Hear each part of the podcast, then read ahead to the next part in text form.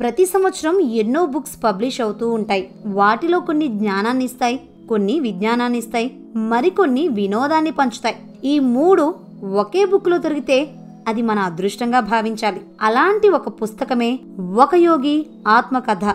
ఇది ఒక అసాధారణమైన కథ. రజనీకాంత్ విరాట్ కోహ్లీ స్టీవ్ జాబ్స్ వంటి ప్రముఖులనే కాక ప్రపంచవ్యాప్తంగా లక్షలాది మందికి ప్రేరణ కలిగించింది ఈ పుస్తకం. ఈ పుస్తకాన్ని స్వయంగా పరమహంస యోగానందులు వారే రచించారు. ఇందులో యోగానంద గారు ఇతర మహాయోగుల గురించి కూడా వివరించారు. భగవద్గీతలో శ్రీకృష్ణుల వారు క్రమశిక్షణతో శరీరాన్ని అదుపు చేసే వారి కన్నా జ్ఞానం మరియు కర్మ మార్గాలను అనుసరించే వారి కన్నా యోగిని ఉన్నతంగా భావిస్తారు. కాబట్టి ఓ అర్జున నువ్వు యోగివి అవ్వు అని అన్నారు.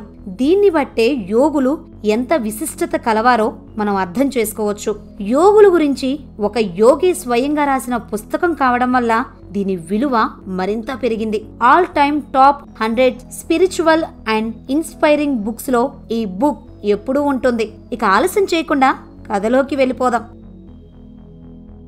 పద్దెనిమిది వందల తొంభై మూడు జనవరి ఐదున ఈశాన్య భారతంలో ఉన్న గోరఖ్పూర్లో పుట్టారు పరమహంస యోగానంద గారు. వారు ఎనిమిది మంది సంతానం నలుగురు మగపిల్లలు నలుగురు ఆడపిల్లలు. అప్పట్లో యోగానంద గారి పేరు ముకుందలాల్ ఘోష్. పంతొమ్మిది వందల పదిహేనులో సన్యాసం తీసుకున్నప్పుడు ఆయన పేరు స్వామి యోగానందగా మారింది. వీరు క్షత్రియ వంశానికి చెందినవారు. వారి నాన్న భగవతీ చరణ్ ఘోష్గా బెంగాల్ టు నాగ్పూర్ రైల్వే లైన్లో వైస్ ప్రెసిడెంట్ స్థాయి పదవిలో ఉండేవారు. అమ్మ జ్ఞాన ప్రభాఘోష్ ఇంట్లోనే ఉంటూ పిల్లలకి విద్యాబుద్ధులు నేర్పేది. మహాభారతం రామాయణంలో ఉండే విలువైన కథలను వారికి చెబుతూ ఉండేవారు. ఈ విధంగా వారికి పవిత్ర గ్రంథాలతో పరిచయం ఏర్పడింది. యోగానంద గారి నాన్నగారు పిల్లల్ని చాలా గట్టి కట్టుబాట్లతో పెంచారు. ఆయన డబ్బుకు అసలు ప్రాధాన్యత ఇవ్వరు. ఆయన రిటైర్ అయిన చాలా సంవత్సరాలకి రైల్వే వాళ్ళ బుక్స్ని ఆడిట్ చేయడానికి ఇంగ్లాండ్ నుండి ఓ అకౌంటెంట్ వచ్చారు. ఆ ఆడిట్లో ఒక విచిత్రమైన విషయం బయటపడింది. అదేంటంటే యోగానంద నాన్నగారికి ఒక లక్ష ఇరవై ఐదు వేల రూపాయలు బోనస్ రావాల్సి ఉందంట. దానికి కనీసం అప్లై కూడా చేయలేదట. ఇలా ఎందుకు చేశారని అడిగితే ఆయన ఇచ్చిన సమాధానం భౌతికమైన లాభాలను చూసి పొంగిపోవడం ఎందుకు? అన్ని విషయాలు సమదృష్టితో చూడాలి. లాభం వచ్చినప్పుడు పొంగిపోకూడదు నష్టం వచ్చినప్పుడు కుంగిపోకూడదు అని చెప్పారు. అంతటి గొప్పవారు ఆయన. తన ఆత్మకథలో యోగానంద గారు కొంతమంది మహాయోగుల గురించి చెప్పారు. వారిలో ఒకరు లాహిరి మహాశయులు యోగానంద గారి నాన్న స్నేహితుడు ద్వారా లాహిరి మహాశయులు వారి కుటుంబానికి పరిచయం అయ్యారు లాహిరి మహాశయులు వారు చాలా శక్తివంతమైన వారు. ఒకసారి ఒక వ్యక్తి వద్దన్నా వినకుండా ఆయన్ని ఫోటో తీయడానికి ప్రయత్నించారు. తర్వాత ఫోటో చూస్తే అందులో ఆయన లేరు. ఆ ఫోటోగ్రాఫర్ గర్వం పటాపంచలైంది. మళ్ళీ గురువుగారి దగ్గరికెళ్ళి స్వామి నా తప్పు తెలుసుకున్నాను. మీ ఫోటో ఒకటి కావాలి. భక్తితో కోరుతున్నాను అని అడగ్గా లాహిరి మహాశైలు వారు అంగీకరించారు. ఆ ఫోటోనే ఇప్పుడు మీరు చూస్తున్నారు. ఇక ఆ తర్వాత ఆయనెప్పుడూ మరో ఫోటో దిగలేదు. దీన్నే యోగానంద గారి కుటుంబం తమ పూజా మందిరంలో పెట్టుకొని పూజించేవారు. ఒకరోజు యోగానంద గారికి ఏషియాటిక్ కలరా అనే వ్యాధి వచ్చింది. డాక్టర్లు ఈ రోగం నయం చేయలేమని చేతులెత్తేశారు. అప్పుడు వారి అమ్మవారు లాహిరి మహాశయులు వారి ఫోటోను చూస్తూ భక్తితో మొక్కు అని చెప్పారు. ఆ తర్వాత కొద్ది నిమిషాలకే రోగం నయమైంది. యోగానంద గారు పుట్టిన రెండేళ్ళకే లాహిరి మహాశయులు వారు తనువు చాలించారు.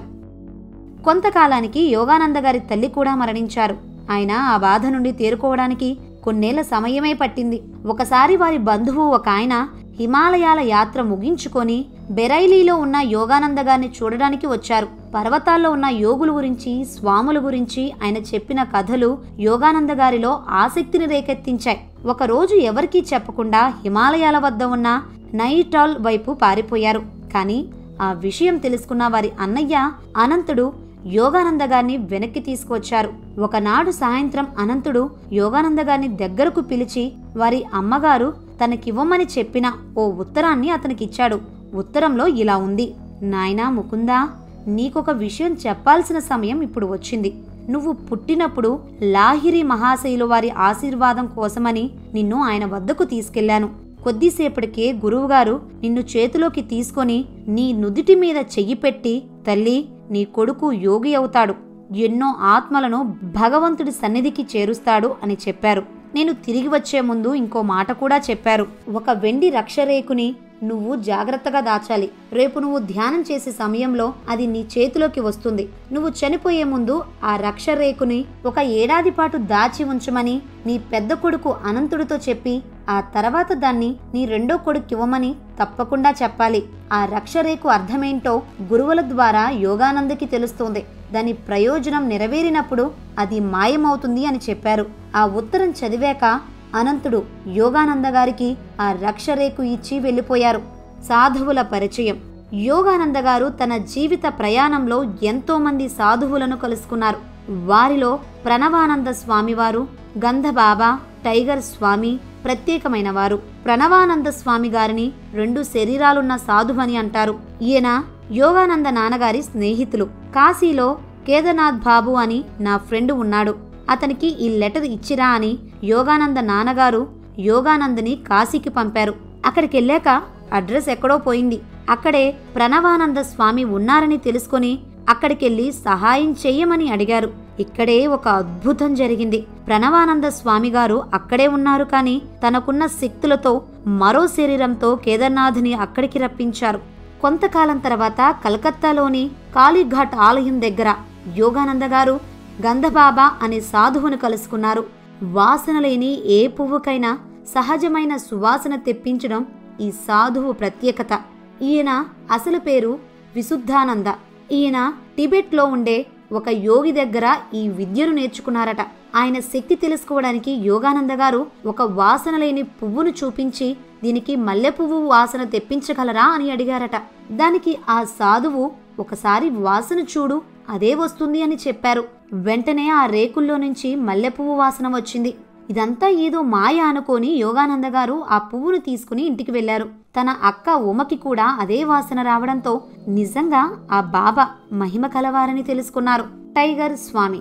ఈ స్వామివారు ఆధ్యాత్మిక మార్గంలోకి ప్రవేశించక ముందు పులులతో పోటీపడి వాటిని ఓడించేవారు. అడవి జంతువులన్నిటిలోకి ఎక్కువ భయంకరమైన రాయల్ బెంగాల్ పులుల్ని సైతం పిడికిళ్ళతోనే లొంగదీసుకోవడం ఆయనకు మాత్రమే సాధ్యం. కొంతకాలం తర్వాత ఒక సాధువు వచ్చి పులుల్ని అనచడం ఇక చాలు. నాతోరా. మానవుల మనసులో ఉండే భయం కుళ్ళు కుతంత్రాలనే అజ్ఞాన మృగాలను అనచడం ఎలాగో నేర్పుతాను అని చెప్పి అతన్ని హిమాలయాలకు తీసుకెళ్ళారు. టైగర్ స్వామి గురించి తెలుసుకున్న తర్వాత యోగానంద గారు కలుసుకున్న మరో స్వామీజీ బహాదురీ మహాశయులు. భూమికి కొన్ని అడుగుల ఎత్తున గాలిలో తేలడం ఈ స్వామీజీ ప్రత్యేకత.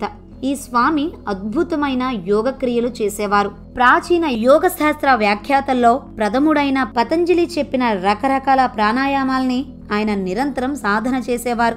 ఇలా ఎన్నో రకాల యోగాసనాలు చేయడం ద్వారా శరీరం స్థూలత్వాన్ని కోల్పోయి గాలిలో తేలుతుంది. ఆయన గొప్పదనం తెలుసుకున్నాక ఆ స్వామి వద్ద సెలవు తీసుకుని ఇంటికి వెళ్ళారు జగదీష్ చంద్రబోస్. యోగానంద గారి ఇంటి దగ్గరలోనే బోసు గారి ఇల్లు ఉండేది. భారతదేశమే కాదు ప్రపంచం మొత్తం గర్వించదగ్గ గొప్ప శాస్త్రవేత్త జగదీష్ చంద్రబోస్.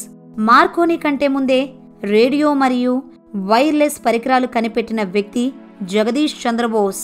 ఈయన్ని ప్లాంట్ సైకాలజిస్ట్ అని కూడా అంటారు. యోగానంద గారు ఒకసారి ఆయన ప్రయోగశాలకు వెళ్ళారు అక్కడ బోస్ గారు ఒక మొక్కకు క్రెస్కోగ్రాఫ్ అనే పరికరాన్ని అమర్చారు. మొక్క యొక్క రియాక్షన్స్ ఆ పరికరం చూపిస్తుంది. మొక్క మెల్లగా పెరుగుతున్నప్పుడు అతను ఒక ఇనుప కడ్డీని ఆ మొక్కపై ఉంచారు. అందంగా పెరుగుతున్న మొక్క సడన్గా ఆగిపోయింది. ఆ ఇనుప కడ్డీ తీయగానే పెరగడం మళ్ళీ మొదలైంది. ఆ తర్వాత మళ్ళీ ఆ మొక్కకు పాయిజన్ ఇచ్చారు. అప్పుడు ఆ మొక్క గిలగిలా కొట్టుకోవడం గమనించారు. తర్వాత దానికి విరుగుడు ఇవ్వగానే అది మామూలు స్థితికి చేరుకుంది. మొక్కలకు కూడా మనుషులు జంతువుల్లానే ప్రతిస్పందనలు ఉంటాయని కనిపెట్టిన మహనీయులు జగదీష్ చంద్రబోస్ గారు. ఈ రోజుల్లో కనిపించే దొంగ బాబాలను చూసిన తర్వాత చాలామందికి సాధువులపై నమ్మకం సన్నగిల్లింది. కానీ యోగానంద గారు చూసిన సాధువులు నిజమైన వారు. వీళ్ళందర్నీ కలిసిన తర్వాత ఇప్పుడు కలుసుకోబోయే వ్యక్తే యోగానంద గారి గురువు. ఆయనే శ్రీ యుక్తేశ్వర్ గారు. అప్పటికీ యోగానంద గారు హై స్కూల్ చదువును పూర్తి చేసే పనిలో ఉన్నారు. వారి నాన్నగారికి ఇచ్చిన మాట ప్రకారం చివరి నిమిషంలో ఏదోలా చదివి సెకండరీ ఎడ్యుకేషన్ని పూర్తి చేశారు.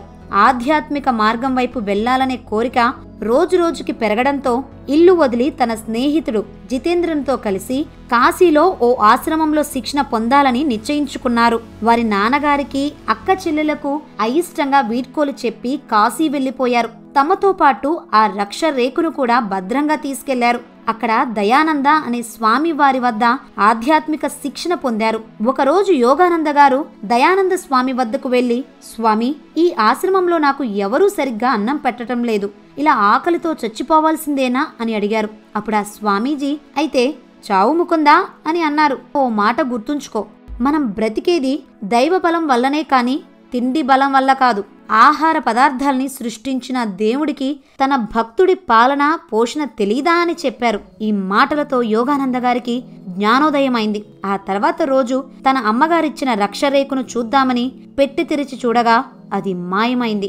అది మాయమైనందుకు తీవ్రంగా దుఃఖించే సమయంలో యోగానంద గారికి ఒక స్త్రీ కంఠస్వరం వినిపించింది. నీ గురువు ఈ రోజే వస్తున్నాడు అని నాలుగు దిక్కుల నుండి సౌండ్ వచ్చింది. ఇంతలో హాబు అనే తోటి శిష్యుడు ముకుందా ఇక ధ్యానం చేసింది చాలు రా నువ్వు పని మీద వెళ్ళాలి అని బయటకు తీసుకెళ్ళాడు అలా వెళ్తుండగా ఓ సందు చివర కాషాయ వస్త్రాలతో దివ్యమైన ముఖంతో ఓ వ్యక్తి దూరంగా నిల్చొని ఉన్నారు. యోగానంద గారిని ఏదో తెలియని ఆకర్షణ శక్తి అతన్ని ఆ వ్యక్తి వైపు నడిపించింది. యోగానంద గారికి ధ్యానంలో కనిపించే వ్యక్తి ఇతనే. ఆ వ్యక్తి శ్రీ యుక్తేశ్వర స్వామివారు. ఇద్దరూ ఆనందంతో ఒకరినొకరు పలకరించుకున్నారు. తర్వాత ఆ గురుదేవులు యోగానంద గారి చెయ్యి పట్టుకొని తన ఆశ్రమానికి తిరిగి వచ్చారు. నిన్ను శిష్యుడిగా స్వీకరించే ముందు నువ్వు ఒకసారి మీ ఇంటికి వెళ్ళి అక్కడ బంధాలకు స్వస్తి చెప్పి రావాలి అని కోరారు. సరే అని యోగానంద గారు అక్కడ సెలవు తీసుకుని వారి అన్నయ్య అనంతుడు ఆగ్రాలో జాబ్ చేస్తున్నాడని తెలుసుకుని ముందు అక్కడికి వెళ్ళారు దైవ మార్గం వైపు వెళ్ళిన తమ్ముని చూసి అనంతుడు ఇలా అన్నారు ముందు డబ్బు సంపాదించు ఆ తర్వాతే దేవుడు అనగా వెంటనే యోగానంద గారు కాదు దేవుడే ముందు. డబ్బు ఆయన బానిస అని బదులిచ్చారు. అప్పుడు అనంతుడు మాటలు వినడానికి బావుంటాయి కానీ నిజ జీవితంలో ఉపయోగపడవు. దేవుడిపై నీకంత నమ్మకం ఉంటే ఒక్క రూపాయి లేకుండా బృందావనం వెళ్ళి దేవుణ్ణి దర్శించుకొని తిరిగి రావాలి. అప్పుడు నేను ఒప్పుకుంటా అని సవాల్ విసిరాడు. యోగానంద వారి అన్నయ్య చెప్పినట్టే ఒక్క రూపాయి లేకుండా బృందావనం వెళ్ళి వచ్చారు. దారిలో దేవుడు వివిధ మనుషుల రూపంలో వచ్చి యోగానంద గారికి సహాయం చేశారని అతని స్నేహితుడు జితేంద్ర చెప్పేసరికి అనంతుడు ఆశ్చర్యపోయాడు. యోగానంద నిజంగా దైవానుగ్రహం కలిగిన వ్యక్తిని గ్రహించాడు. ఆ తర్వాత యోగానంద గారు వారి వద్ద సెలవు తీసుకొని ఇంటికి వెళ్ళకుండా నేరుగా యుక్తేశ్వర్ గురువు గారి దగ్గరకు వెళ్ళిపోయారు యుక్తేశ్వర్ గురూజీ నా మాట వినకుండా ఎందుకు తిరిగి వచ్చావు అని అడిగారు. ఇక ముందు ఇలా జరగదు గురుదేవా అని యోగానంద గారు క్షమాపణ కోరారు. సరే ఇక నుండి నీ జీవితానికి నేను బాధ్యత వహిస్తాను. నిన్ను శిష్యుడుగా అంగీకరిస్తున్నాను అని యోగేశ్వర్ గురూజీ అన్నారు. సో ఫ్రెండ్స్ ఇక్కడతో ఫస్ట్ పార్ట్ని ఆపేద్దాం. నెక్స్ట్ పార్ట్లో యుక్తేశ్వర్ గారికి యోగానంద గారికి మధ్య జరిగిన చిత్రమైన సంఘటనల గురించి తెలుసుకుందాం. ఈ వీడియోలో బుక్లో ఉన్న ఫస్ట్ ట్వెల్వ్ చాప్టర్స్ని కవర్ చేశాం. చాలా మంది ఒక టెన్ చాప్టర్స్ వరకు చదివి ఇంట్రెస్టింగ్గా లేదని చదవడం ఆపేస్తారు. కానీ ఇది ఒక మహానుభావుడి ఆత్మకథ అని గుర్తుంచుకోండి. ఇటువంటి ఆత్మకథని మరే ఇతర ఆత్మకథలతో పోల్చకూడదు. బుక్ మొత్తం పూర్తి చేస్తేనే మీకు యోగానంద గారి గొప్పదనం గురించి తెలుస్తోంది. ఈ వీడియో మీకు నచ్చిందనే అనుకుంటున్నాం. నచ్చితే లైక్ చేయండి షేర్ చేయండి కామెంట్ చేయండి. ఇలాంటి మరిన్ని బుక్ సమరీస్ కోసం ఈ స్మార్ట్ ఇన్ఫోకి సబ్స్క్రైబ్ అవ్వండి. Thank you